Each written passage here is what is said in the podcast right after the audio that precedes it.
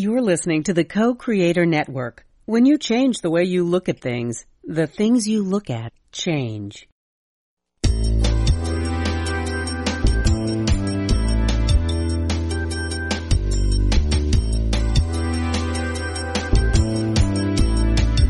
Good afternoon. Welcome to Why Shamanism Now, a practical path to authenticity with your host, Christina Pratt, director of the Last Mask Center for Shamanic Healing. She's talking about how shamanic skills can bring us to physical, emotional, mental, and spiritual well-being, especially when nothing else can. Now, here's your host, Christina Pratt. Welcome everyone to Why Shamanism Now. This is your host, Christina Pratt, and I'd like to begin the proceedings here today by calling out to the helping spirits to be with us. So I call out first to your ancestors and to mine. I call out to those ancestral helping spirits who bring all that is good and true and beautiful in our ancestral lines to us. I'll call out to those people who walked the earth and met the challenges of their time and in this way have created a great legacy that we, the current living, can draw on to help to inform us in how we meet the challenges in our own time. So I call out to these ancestral helping spirits to gather round each one of us strong and true and help us to realize the deep truth of that which ails our time and to bring forth the medicine within us that can allow us all to create the transformations necessary to do the things that need to be done for those who are coming. And may we live in a way that our descendants look back at us and are proud to call us their ancestors, not embarrassed to wonder what were we thinking and why we didn't, why didn't we do a better job? So I call out to these ancestors to help us to become those good, true, and good, true, and beautiful ancestors and ask them to be with us as we talk here today about how to be uh, more engaged, more open-hearted, more aligned as the living. And let us reach beyond our human ancestors and open up to a much greater awareness of what it means to be part of all life, that humans are but a thread throughout life here on earth, a powerful thread, but a thread nonetheless. And let us open ourselves with humility and respect and deep gratitude to the rest of life that stands around us in other than human form. For without the rest of life, there would be no humans. And let us reach out to these ancient ones, particularly the plant world and all the great wisdom they hold for having been here for so, so, so very long. And we ask all of these other than human ancestors to help us to tune in to our own true nature to understand what is our uniqueness here as humans in this great fabric of life and how do we surrender ourselves more fully into being that manifestation of being a human. And so as we give great gratitude to the many, many forms that our ancestors come in, all the way back to the earth herself, let us give thanks as they gather round and focus to gather ourselves from all the many places our mind might be scattered at this moment, drawing our mind into our head, and taking another breath and settling a bit deeper, bringing our consciousness down into our hearts. And then even deeper still, drawing our conscious awareness down into our bellies. And then let us extend out from our belly to the earth and take a moment to give gratitude for your life. Give deep and profound thanks for the awe and inspiration of simply being alive for the beauty and the wonder in this day, even those days that have so far handed you nothing but challenges. We give gratitude for these are the things that help us to grow into the men and the women we really have the potential to be. We give uh, deep, deep gratitude to the earth for beauty, for diversity, and for this place that we walk out the path of our soul's journey towards its destiny. So let us reach down through the earth, through all the layers of the earth, letting the gratitude in our heart pour out to every layer of the earth, reaching all the way down to the very center of the earth. And take a moment there, again slowing down, breathing more deeply, settling in to a kind of stillness that allows us to open ourselves to that which draws its power from darkness and solitude, from stillness and silence. Those that is that energy that is fundamentally unplugged from the many, many things that distract us in our day.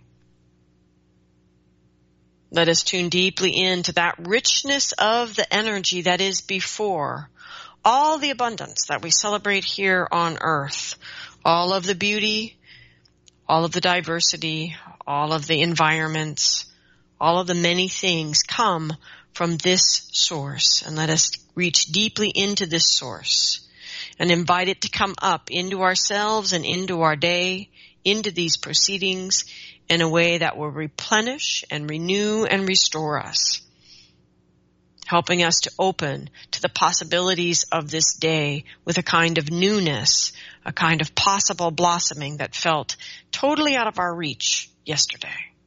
So as we call the energy of the earth up through all the layers of the earth and into our body, let us reach deeply into the earth and learn from the earth how to be grounded, how to be present in our own body, to know who we are, and to know what we stand for in this life. And from that to draw a deep sense of what we value, what has heart and meaning. And to make the choice here with your feet firmly planted on the earth to shape a life based on what has heart and meaning for you. And to create your sense of home and hearth from these things that you value truly of your own accord, of your own choice. And I encourage you in that to open the door of your home to the other, to those you see as other than yourself, for it is in listening to them, deep, deep, heartfelt listening, and coming to understand that which other than who we are, that we are all provoked into becoming what is our true potential in this life. And let us set a place at our table and open ourselves to that which is not yet familiar, that which disturbs us, potentially that which irritates us, and open to it in a way that we can grow and come to understand the deeper potential here for human life. And as we reach out to the energy of the earth to help us to continue to understand connection, interconnection, and our relationships with all the aspects of ourself, our fragmented selves, our shadow selves, our lost soul parts, as we come to understand that there are many, many aspects of ourself, and it is our task to create wholeness, no matter what our path has been. And we ask the energy of the earth to help us to understand what right relationship is with ourself and others, with ourself and the environment, with ourself and the spirit world. And as we continue to grow in our understanding of right relationship, let us draw on the energy of the earth to support us in rising up. Up from our belly to our heart and our heart to our mind and up and out, out through the sky, whatever it is above you through the weather, whatever the day has in store for you, rising up through the atmosphere and all the way out into the cosmos.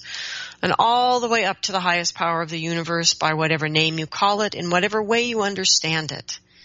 Let us no longer bicker about these details, but simply connect to this energy and be willing to be a source, a vehicle here in the world for this energy to shine down, to be received, and to offer blessing and protection in your own life and to others, inspiration and illumination to feel the benevolence of the universe and allow it to inform how you view your day. To draw these energies in that we may see and feel deep devotion, deep focus on what it is that is before us and how to do it in a way that inspires other to, others to discover their own. So as we draw this energy in from above and feel the true beneficence of the universe as these radiant energies radiate down upon us, let us draw that energy all the way down and send it to the center of the earth. And as these energies connect, may the true love that connects these energies, this great, big, legendary love, awaken the spirit of our own heart. And in that heart, let us awaken the crucible of transformation, drawing up the deep, deep passions of our deep self down in our root, in our, in our dantian, drawing that energy up into our heart and drawing from our mind that crystal clarity of learning. How do we do things here in the world, in our time? What's going on around us? That inquisitive nature that helps us understand how what are the creative ways that we can bring our soul's truest purpose out into the world? And I encourage you to reach into that heart. Do not reach outside of yourself. Reach inside to your own heart to find the courage that you need to do something in this day, large or small, to bring those gifts, that creative genius out into the world. We give enormous gratitude to all of the helping spirits that help us in doing this all the time, whether we call on them or not, and whether we believe in them or not. They believe in us.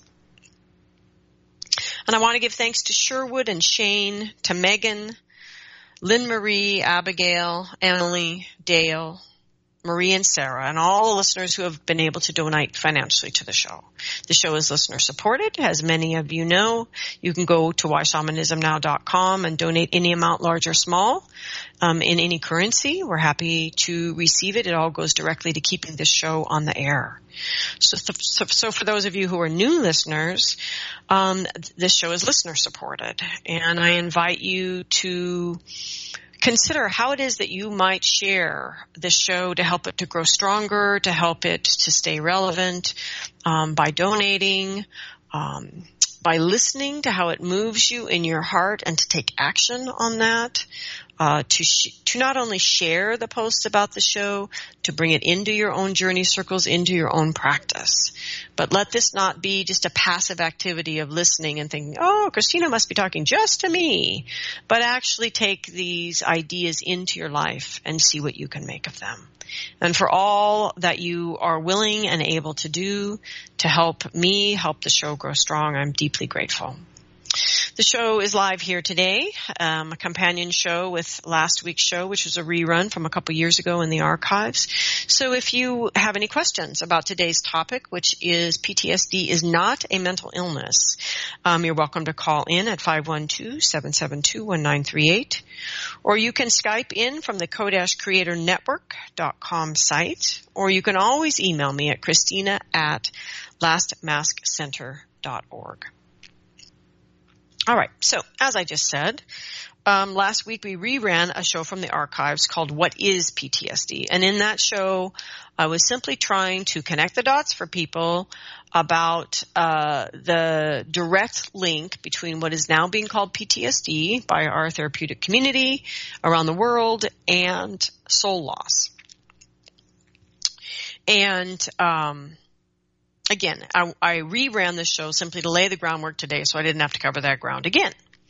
Um, and so, as I want to focus even more deeply today, that PTSD is an illness of the soul. It is not an illness of the mind. Today, PTSD is now considered an anxiety disorder, quoting uh, the lovely internet. However, the cluster of symptoms used to diagnose PTSD, which for those who aren't hip to the language, post-traumatic stress disorder, or the expanded set for com- what is now called complex PTSD, um, all simply describe, all these symptoms simply describe how a completely healthy and completely sane human being responds and feels and tries to adapt to having experienced soul loss. In other words, this is not a disorder and it is not a mental illness. That shamans have been affecting, effectively treating soul loss caused by trauma or chronic abuse for thousands of years.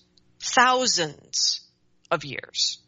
Right? So if the dedicated researchers and therapists, and I mean this, people are really dedicated to understanding how to help their fellow human beings recover from trauma. But if those who are dedicated to this study and the treatment of what is now being called PTSD could understand that they are frankly all late to this party. That those who've experienced trauma and shamans have been at this work for thousands of years. There's a deep, deep reservoir of information and experience about how to literally and directly cure this situation. And so that's what I really want to talk about today is that it's time to start working with shamans as colleagues so that the suffering can find a path to healing that occurs in months and not years. And that is a path to healing that is actually possible. Because there, there are many people being told by their therapists and even in educational institutions training therapists that you can't recover from PTSD. That it's like a diagnosis like childhood diabetes or childhood blindness, that you're just stuck with it for the rest of your life. And these are the things we can do to help you adapt. And so what I'd like to talk about today is the folly in in some of the avenues that people are beginning to travel down relative to this, in some ways, new realm uh, in therapy. And again, to point out that it is not a new realm for shamans. It's the point. It's the, in many ways, the defining characteristic of what makes shamanic healing shamanic healing is that ability to work with spirit, to move outside of space and time, and to encounter people's soul parts and to do what needs to be done to help them return. And then assuming they've been gone for a long time, then helping the person to integrate that energy back into their life in a way that allows them to leave their identification with their traumatized past behind. And this is something practitioners see, shamanic practitioners see all the time in their practice. I mean, initiated shamanic practitioners. This is a, this is the the mainstay of their practice. It is not the exception. It is the rule. And I believe if if people, and I believe people are sincere about helping people, other human beings, recover from trauma. But if you're truly sincere, then it's time for people to step out of their ivory tower and the arrogance that academia tends to instill in many practitioners. Um, and I experience this all the time. And um, I love you guys, but shamans are not treated as respected colleagues by the majority of practitioners, of healthcare practitioners out there in the world. That's the bottom line right now. And it's time for that to stop if you truly consider yourself someone dedicated to healing trauma. Because we have the magic ticket and we need to be working together because there is a lot of people in situations so many years into their trauma that in some ways they need a much larger support system to help with all the kind of ancillary things that they need to support them in the recovery from their trauma, that the soul loss is no longer just the root of the situation. And I don't have a situation where I can do that because my practice, my profession is so pro- profoundly disrespected by the rest of the healthcare profession. And I, I, honestly, I mean, really, I'm, I am on a soapbox today. I will admit it, freely admit it. It is time for people to start, stop acting like they've invented the treatment for this and begin to speak to the people who have been doing this literally for thousands of years. And anything I share today that is a story from my own practice, and I'm going to share stories from my own practice, things that are really normal every day in my practice. I am not saying that I'm special. I'm saying that truly initiated shamanic practitioners are. Because what is true for me is true for any initiated shamanic practitioner anywhere in the world practicing today. Whether they're practicing traditionally or for me, sort of an authentic non-traditional practice. This is normal for us. And it's time that that begins to be an active, asked for part of the conversation. Okay, so quick review. For those of you that didn't happen to listen to the show last week, um, we explored understanding that soul loss is always involved in PTSD. And, and again, assuming the PTSD is actually a correct diagnosis in the first place. And that's another problem that we're seeing now, as with all diagnosis based medicine, is you can get the diagnosis wrong. It happens a lot. Okay, but assuming correct diagnosis of PTSD, there will be soul loss. It is not PTSD if there is no soul loss. That that is they are always linked because it is the soul loss inherent in the situation that is what is creating the the at the root of the response that creates the symptoms that are being labeled PTSD. Okay. So the whole point of that show was to help us see that it is a wounding of the soul and not the mind. And that by including shamanic healing in the modalities prescribed, we can alleviate suffering much more quickly at its source. So in that show, the, the one we reran, is in the um, archives called What is PTSD? So in that show, we explore that what PTSD is, why it is not just getting triggered by unresolved issues from your past. Um, in other words, just getting triggered by your family dysfunction. That's not PTSD. Okay. That's normal response to the way that your family's dysfunction has shaped your addiction and codependence in your life and you haven't resolved that yet. And those issues can all be resolved via clearing and education around energy body hygiene. They're not soul loss. They, I mean, they can be soul loss, but I was trying to make a distinction between anybody who gets triggered saying I have PTSD and recognizing the profound arrogance and privilege in that and not understanding that as being very distinct from the experience of people that have experienced sustained uh, trauma or abuse or long-term abuse, potentially in their family system or in events like war or rape or something like that. Okay, so, right. And in that show, obviously, I'm beginning this whole effort to really encourage the public who is looking for health care to step beyond the boundaries of psychiatry and therapy into shamanism. If you have a, if you have a true PTSD diagnosis and you believe that it's true, reach out for shamanic healing as an aspect of what you're doing. And I also talked about how critically important it is uh, for those suffering from PTSD to take um, to take these steps necessary to heal, even if it challenges your belief system, even if you don't want to believe in soul loss and soul retrieval, even if you don't like any of those ideas, even if the whole shamanism thing makes you very, very nervous because it challenges, for example, your religious views. That's true for a lot of people. Do it anyway because PTSD often re-traumatize or additionally traumatizes those who are close to you and those who love you and those who are vulnerable to you like your own children. And so for that reason alone, it is worth uh, stepping up and getting the soul retrieval work necessary uh, in addition to the rest of what you're doing for your uh, trauma recovery, um, because we don't need to pass this down to the next generation. You know, we're passing down a lot to the next generations, and this is one thing we don't have to pass down if we if we would simply choose to get the healing that we need. Okay. So one of the things I talked about in that show that is important also for today's show is what I have learned about how human beings fragment from all the different systems that I've educated myself in as a healer, but also from seeing uh, what is actually happening with people from the perspective of the shamanic journey, you know, diagnosing out of a shamanic journey and looking at the distinction between what is actually soul loss, what is energy loss, what is dysfunction, what is bad energy hygiene, what is, um, you know, any number of other things. And that could get to be really complex and way too much to talk about in a one hour podcast.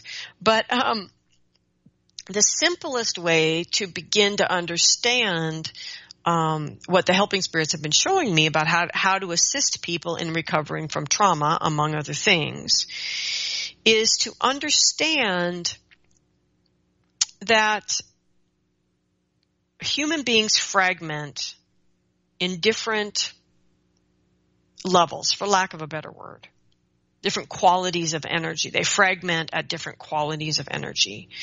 And these, they fragment to different degrees. Now this is something I have talked about on many shows in many different contexts, so I'm not going to belabor it. But the point is we can marginalize marginalized selves do not require soul retrieval and they do not actually cause symptoms of at the level that should be accurately diagnosed as PTSD. That most people have marginalized selves, selves you don't really own and honor and allow to be a healthy part of the you that's making the decisions. We have shadow selves, whole nother issue here. Um, and then we have dissociation, which is uh, selves, which are not soul lost parts. They can be retrieved through excellent therapy. They can also be retrieved through shamanism through soul retrieval.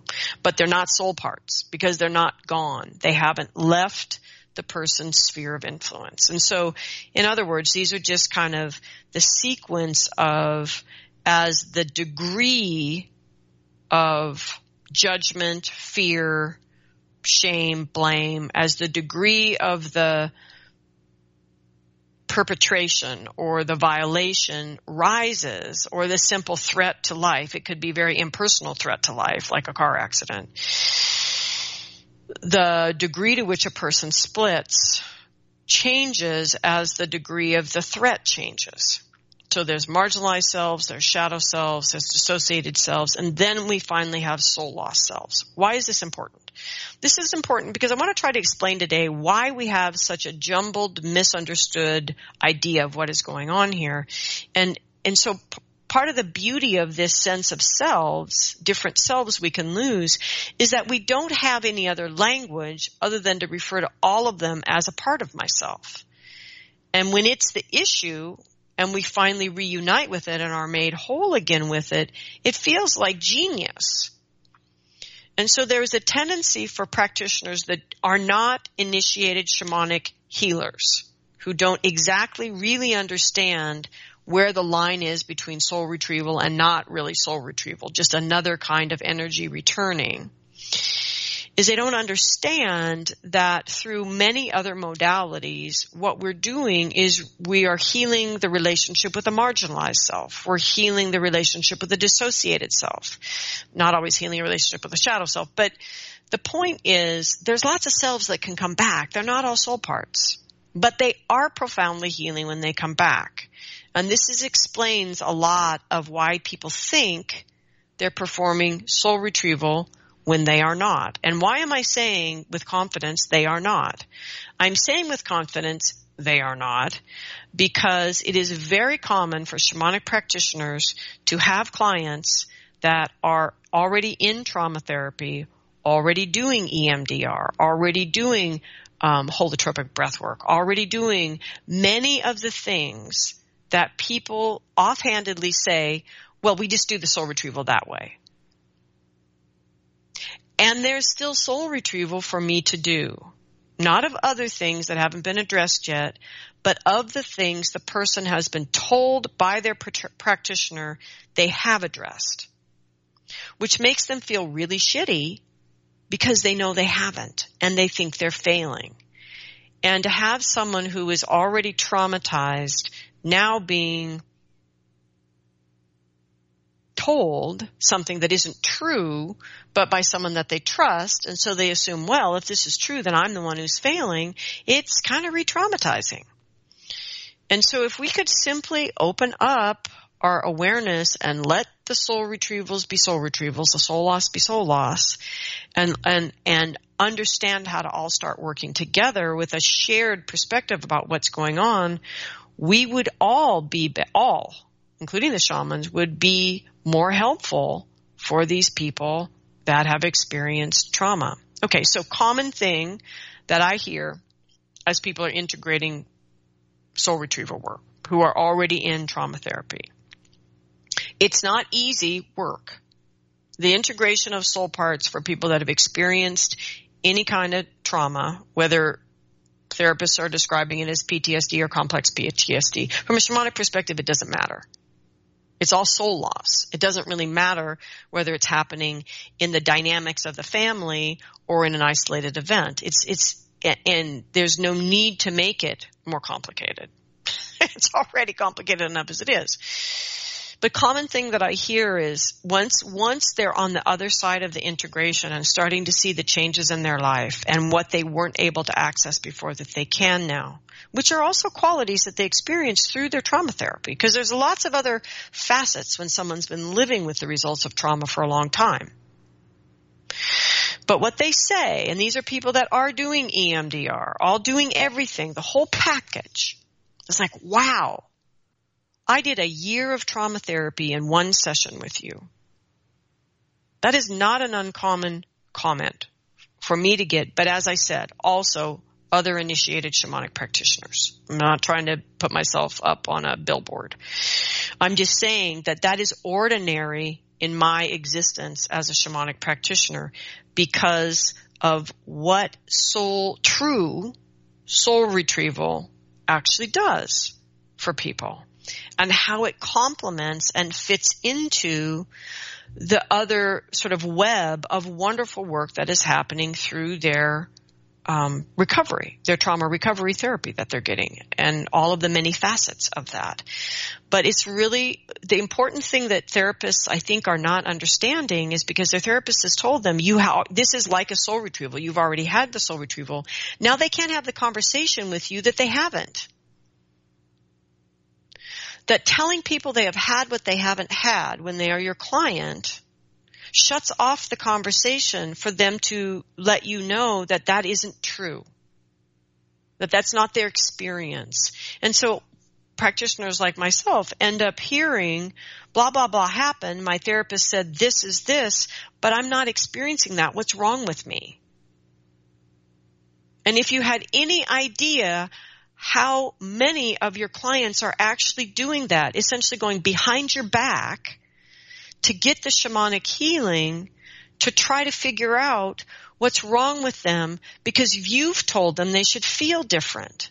Now, for anyone who's truly, authentically engaged in trauma therapy, for you to know that's happening, I know that's breaking your heart. I know it. You're good people. You're doing the hard work. But it is happening. thing that's making me so crazy right now in trying to get across. Not that shamans are better, but that you are not doing soul retrieval. And if you would open up with collegial, professional respect kind of relationships with practitioners you can recommend to your clients, this whole thing would be better for everybody. Shamans wouldn't be put in positions with people that refuse to go to therapists because they don't like how they were treated because we're not therapists. We're not supposed to be doing that part. Right? And I'm much happier to work with practitioners in other modalities. And I believe in this particular case where we are talking about the human beings that need to recover from trauma, we need to get over ourselves and start working together. Okay, so that was my point about why this whole thing about marginalized and shadow selves and dissociated selves and soul parts and how they're different, even though they're all parts, is important to understand because it helps you as the consumer as well as the practitioner to begin to understand why I do have the experience of getting what I call aspects of myself back. But then when I have an actual soul retrieval, it's profoundly different. It's another quality of getting things back and how it's all good. It's all necessary. It's all important healing work. What needs to stop happening is calling all of these other things soul retrieval just because a part of a self comes back. Okay. So, um, where did we get to? So,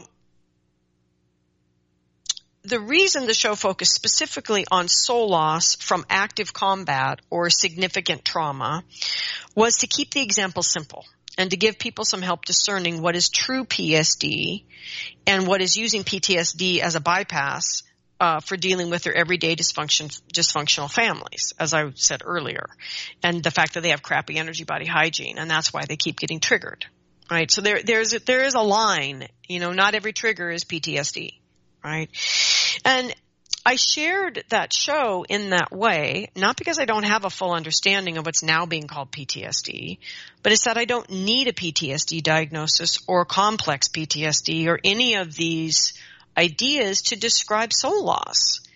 When you look at this from the perspective of soul loss and the many ways we experience soul loss in contemporary life, its effects once we have experienced it, as well as its cure, all of this words going on and on and on about what is PTSD and what is its cure, you know, it, it's a it's a lot of talk for something that humanity already understands and is already effectively working with. So so I stand with many today, really, in this long line of people who have learned to work with helping spirits to effect a true cure for soul, for soul loss. And anyone who is truly dedicated to trauma recovery needs to open to what the shaman brings uh, that is unique to shamanism. Because it ends the suffering now. And it cures it. I mean, and that's the thing many people aren't even believing can happen. So, PTSD, what's in the archives at Why Shamanism Now? So that's the show that's already there. Where I want to go a little different here today, but I also want to recommend um, the show with Alex Seymour because it's one. Alex is one of my favorite guests. He was an absolutely beautiful, gracious, humble, deeply wise human being, and he is the man who wrote the book Psychedelic Marine, a transformational journey from Afghanistan to the Amazon. His own personal story is amazing, but his, the humble way with which he describes discovering these other ways shamanism helped him not only heal from trauma and what would have been correctly diagnosed as PTSD, but, but from this bigger experience of having gone to war. And the, the whole, the whole shebang essentially. So anyway, the show is in the archives and, um, it is a must read, particularly for people suffering, particularly, particularly for people suffering from PTSD that is arising out of your relationship with combat experience or being um, around combat, being a refugee because of war, you know, in any PTSD that's related to that arena. Okay, so after last week's show, um, a listener wrote in and asked, uh, he said is a little bit confused. So he says if everyone has soul loss, which is, you know, basically true in the contemporary Western world, put it that way. Um, if you live in a Shipibo village that is still functioning largely as it has for thousands of years, maybe not. But as people um, living, breathing, uh, engaging in the Western world, you know, using your smartphone and getting a podcast to listen to Why Shamanism Now. Yeah, you probably may have experienced some form of soul loss as you moved through your life. And one of the hardest things for people to embrace which is where the complex PTSD diagnosis comes out of, by the way, is that not all soul loss is caused by direct trauma or even direct, clearly defined abuse. That there is soul loss that can occur from emotional, psychological, or spiritual abuse. These things are possible. They can also happen from completely impersonal things, like uh, your that have to do with your soul's purpose. So your soul's purpose, let's say, absolutely has to involve music and you are in a little school system somewhere that has a great music program and a music teacher that really sees this in you and is really nurturing it in you. And then for reasons that have to do with parents and jobs and, and survival of your family, your family has to move. And you end up moving to a new school district in a new town where nobody gives a shit about music that part of yourself that is connected to your soul's purpose and the need for music to be part of your life is going to pretty much stay back there in that old town with the old music teacher and not come with you. And so you can experience soul loss because your soul needs something that it's about to be deprived of. And that's not abusive. You know, the family had to move. There's no abuse in that. There's no trauma. No, there's no direct trauma in that. Nobody was hurting anybody. And it happened. And even more confusing for people. And again, this is why people should start talking to shamans who actually understand what they're doing with soul retrieval. Because there are people that truly do have beautiful lives. They had great childhoods. Their parents were pretty smart about what they were doing and they did a good job raising them. They didn't experience, um, some of the horrific things that many children experience. And they really, really did have a good life. And they don't understand in their 20s why certain things just bring them to despair. There's no trauma there. That person's never going to get trauma recovery therapy. But they do have soul loss. So the point that I'm trying to make is that there is a profound expertise that comes from practitioners that are initiated into their shamanic practice and have practiced soul retrieval with contemporary people for decades. There's a deep and profound understanding of the huge variety of circumstances that can create soul loss, why it does, and why some soul loss just fits into that kind of garden variety dysfunction that people experience in life. And other issues and sort of clusters of soul loss end up leaving people in the set of symptoms that would get accurately diagnosed as PTSD. And the important thing is when you look at it through the lens of soul retrieval and soul loss, it all makes complete sense and it's not complicated. It's just about getting a person and their gifts all together in the same place at the same time in the same body where it belongs, getting their energy body hygiene spruced up, and potentially getting them to work with their helping spirits in a way that they can just um, continue as an adult now to make healthy decisions as they go through their lives. And it's still not going to be a guarantee they will avoid more soul loss. I mean, nothing is a more direct path to soul loss than an adult losing their child to death or trauma of some kind. So, you know, it's not a guarantee, but if we understood this in our general conversation of the health and well-being of a human being here on the planet, this wouldn't be so hard. It's very real, but it really, really, really isn't being addressed via other means. And that is the thing that I would ask non-shamanic practitioners to actually be willing to understand is if you are not initiated and trained. Okay, so here's the problem. Let's let's be frank. Shall we be frank? Let's be frank. Anybody can go take a class on how to do soul retrieval. Anybody and their dog, frankly. Anybody who wants to pay for it can learn. Someone will teach them, unfortunately. so anyone can learn to do soul retrieval. You don't have to have special magic powers to do soul retrieval. It's a trainable skill. That doesn't mean you should be doing soul retrievals. It doesn't mean that you are initiated shaman who now has the correct sort of adjusted life perspective to truly be able to do, do not only the technique of soul retrieval, but the interpretation um, the accurate interpretation of it and the transformations of the energies in such a way that the part is actually fully retrieved to the person that originally lost it and that they are supported in what is necessary to integrate that soul part back in and that it's actually a soul part and not a marginalized self or a dissociated self. So back to the listener's question. So he said, so the question is, so everybody has soul loss, right? Well, kind of basically. And very few people have PTSD. Hmm, maybe not so, so true. I mean, I think now that PTSD is being accepted as a diagnosis, there's a lot of it being diagnosed. Now, the problem with that is there's probably a significant percentage that is not accurate. At the same time, getting you getting a diagnosis for what is now considered a mental illness, unfortunately, does allow many people to get treatment reimbursed by their medical system. Okay, sure, good, except what treatment you can get is fairly limited based on your insurance company. So, you know, it's a problematic situation.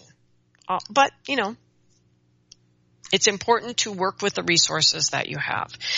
So what the point that I was trying to make in talking about soul loss and PTSD that this listener is asking about is that in a true correct diagnosis of PTSD, there will always be soul loss. And so you might as well add soul retrieval to your recovery process. In general, soul loss does happen in a contemporary life because as um, contemporary people in the United States, for example, our culture doesn't have very much respect for people's spirits. It doesn't have a lot of respect for the fact that you came here with gifts that the world truly dearly needs. Not just this world, which is frankly falling apart, but the one that we're dreaming of. The one that is an actual possible future for seven generations in the future. And so the reason that there is more soul loss than PTSD is that PTSD is describing this, this fairly high end of sustained life-threatening fear. Whether it's overt and obvious like war, or not so overt and very subversive like the very scary dynamics that can happen in families, particularly where one parent is a perpetrator, one or both, um, or that there's a particularly frightening dynamic between the parents like um, an alcoholic parent who flips back and forth between being angry and violent when they're drunk and depressed when they're sober. That kind of dynamic may or may not create PTSD, but it will most likely create soul loss.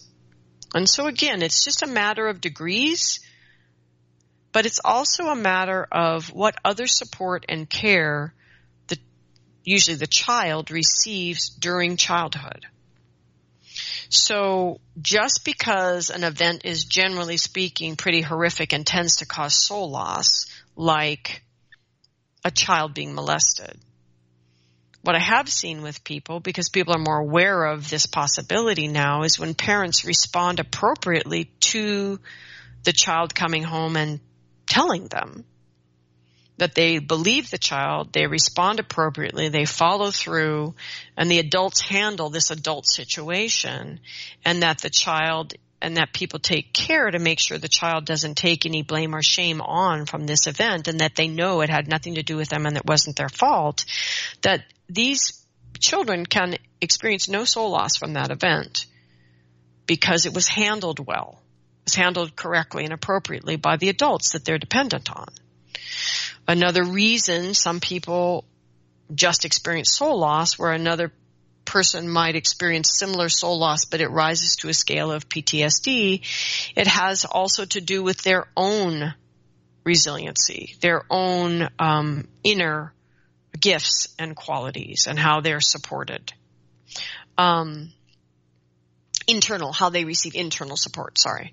Um, so in other words, there's a lot of variables. There's a, there's a lot of variables.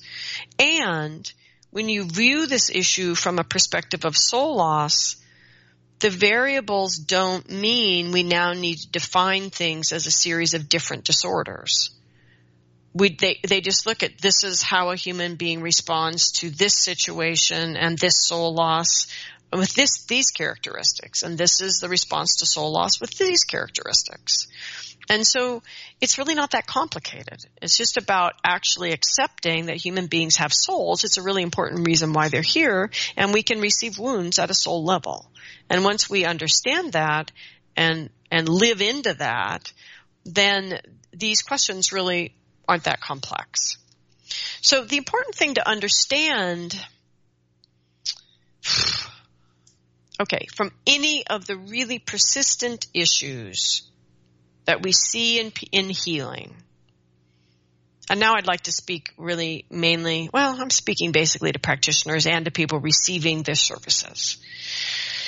There are some really challenging issues that happen in people's lives as children that set them up for being challenged around things like resiliency and the ability to have pers- um, a healthy perspective in life and not crumble into shame, blame, guilt, despair, depression, things like that.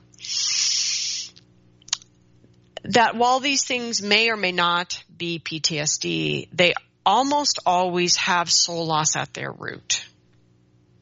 So attachment and what are, what are called attachment disorders. You know, once again, another situation where we have soul loss at the root, but it's not being acknowledged And so we're, we're treating it because the development is distorted by the soul loss. We then begin to see the attachment disorder later. And so now the person is being diagnosed with a mental illness. Whereas from a shamanic perspective, certain things either occurred or didn't occur that caused a soul loss at a time in development and around certain issues that um, didn't allow the child to make a healthy attachment to their caregivers. And every response relative to that after makes complete sense from a shamanic perspective. It's not a disorder. It's just what a normal human being would do when this kind of soul loss happens. And so the important thing about the repair or the change or the cure or the transformation or whatever you want to call in that situation. For example, if I'm talking to you and you know from your work on yourself that you have what is called attachment disorder. So what you know is that there is soul loss that occurred at the time when attachment is trying to form.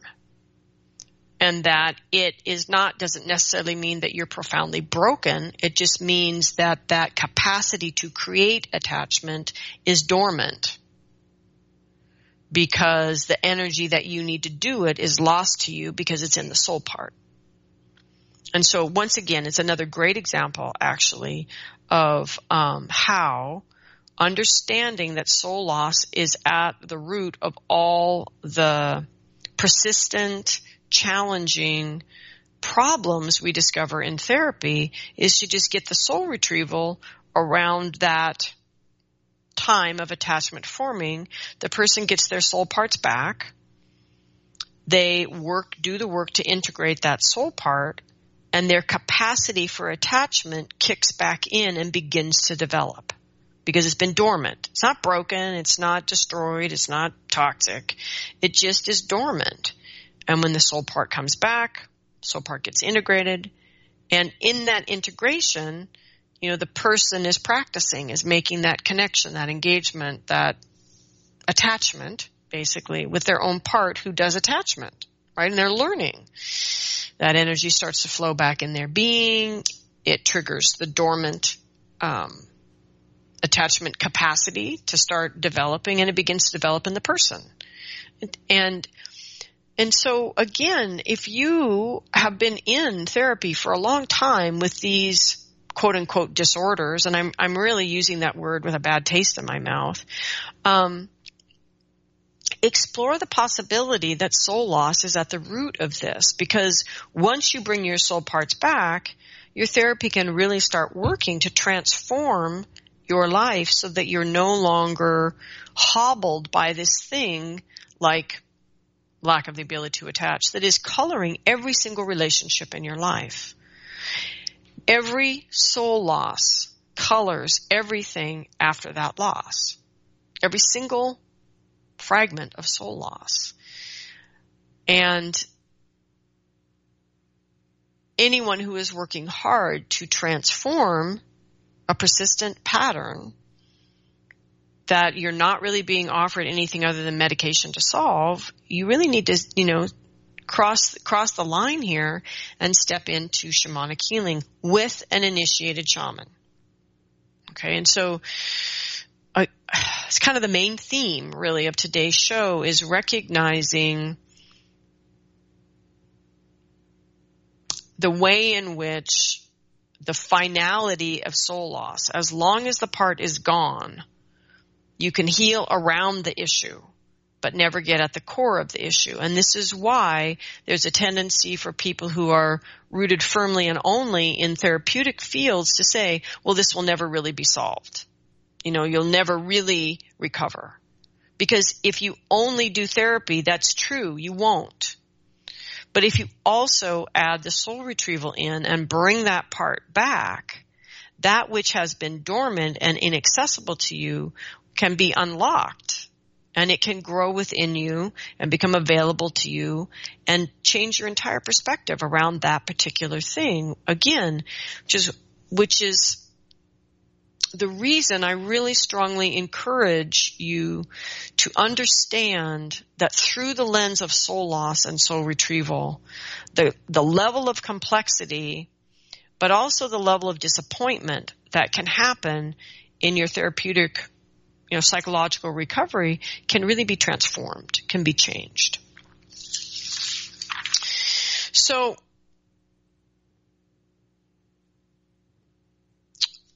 as I said earlier in the show, there there are many things I'm starting to see coming into my practice now that PTSD is being diagnosed. And again, I don't think it's bad that PTSD is being diagnosed as long as it's being correctly diagnosed.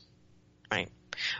Except for these things. And the main one being that PTSD in some schools of thought, PTSD is being presented as a lifelong issue you cannot recover from particularly complex PTSD, which is not true for all the reasons I just talked about for 45 minutes, right?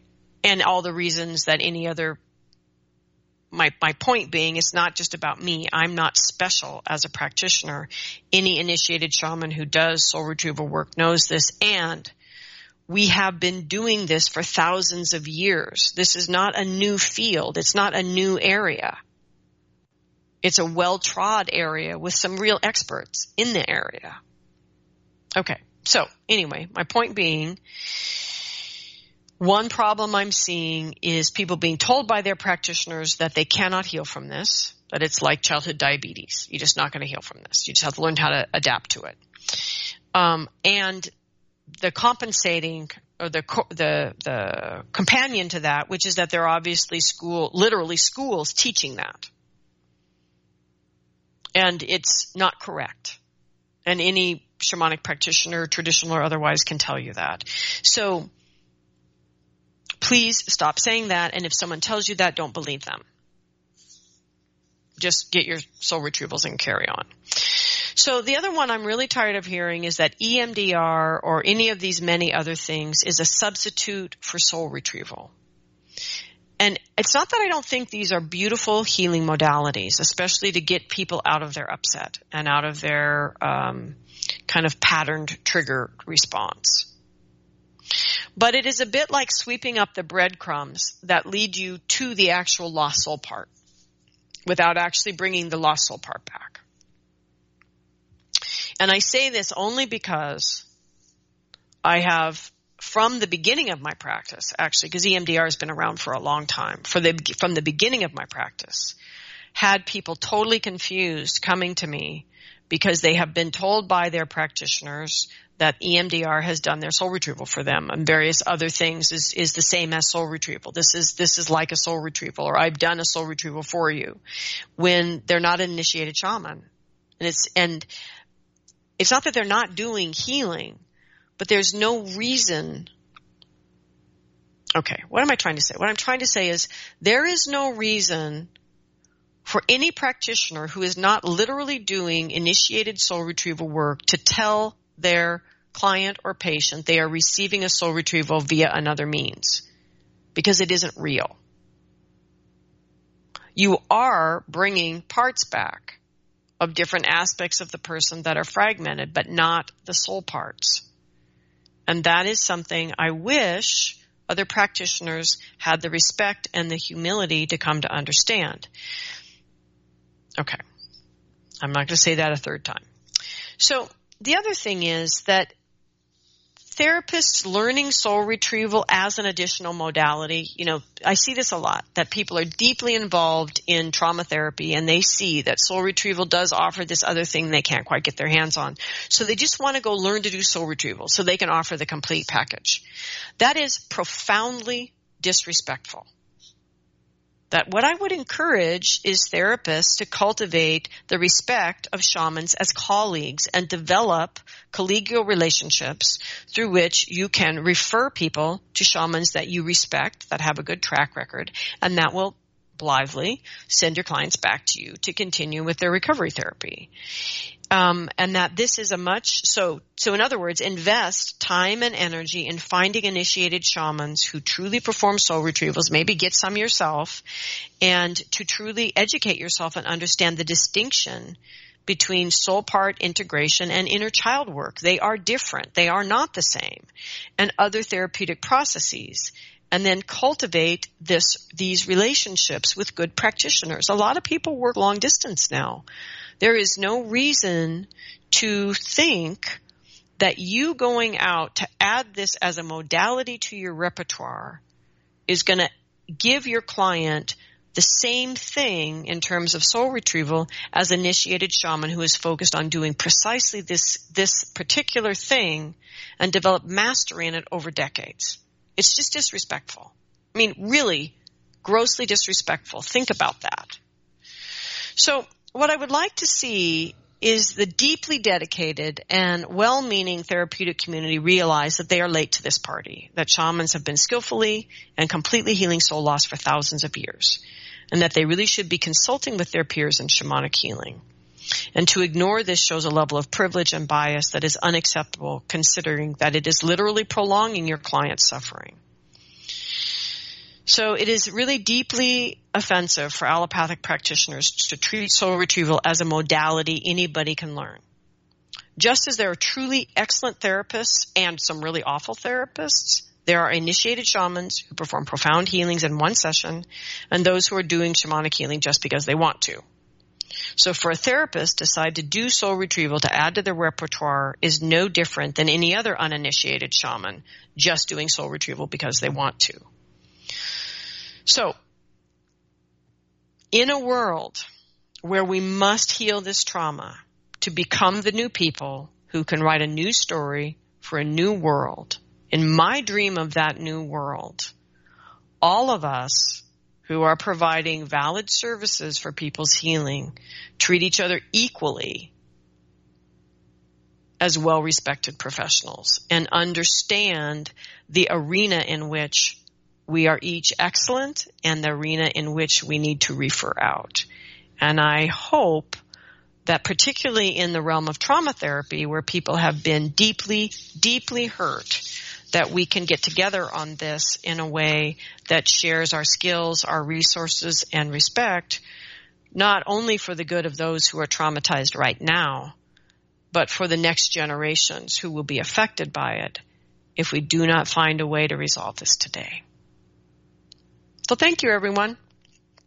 I give gratitude to the earth below, the sky above, to the ancestors that gather around us, all the helping spirits of all of nature around us, and the heart that unites us all. Have a good week, everyone.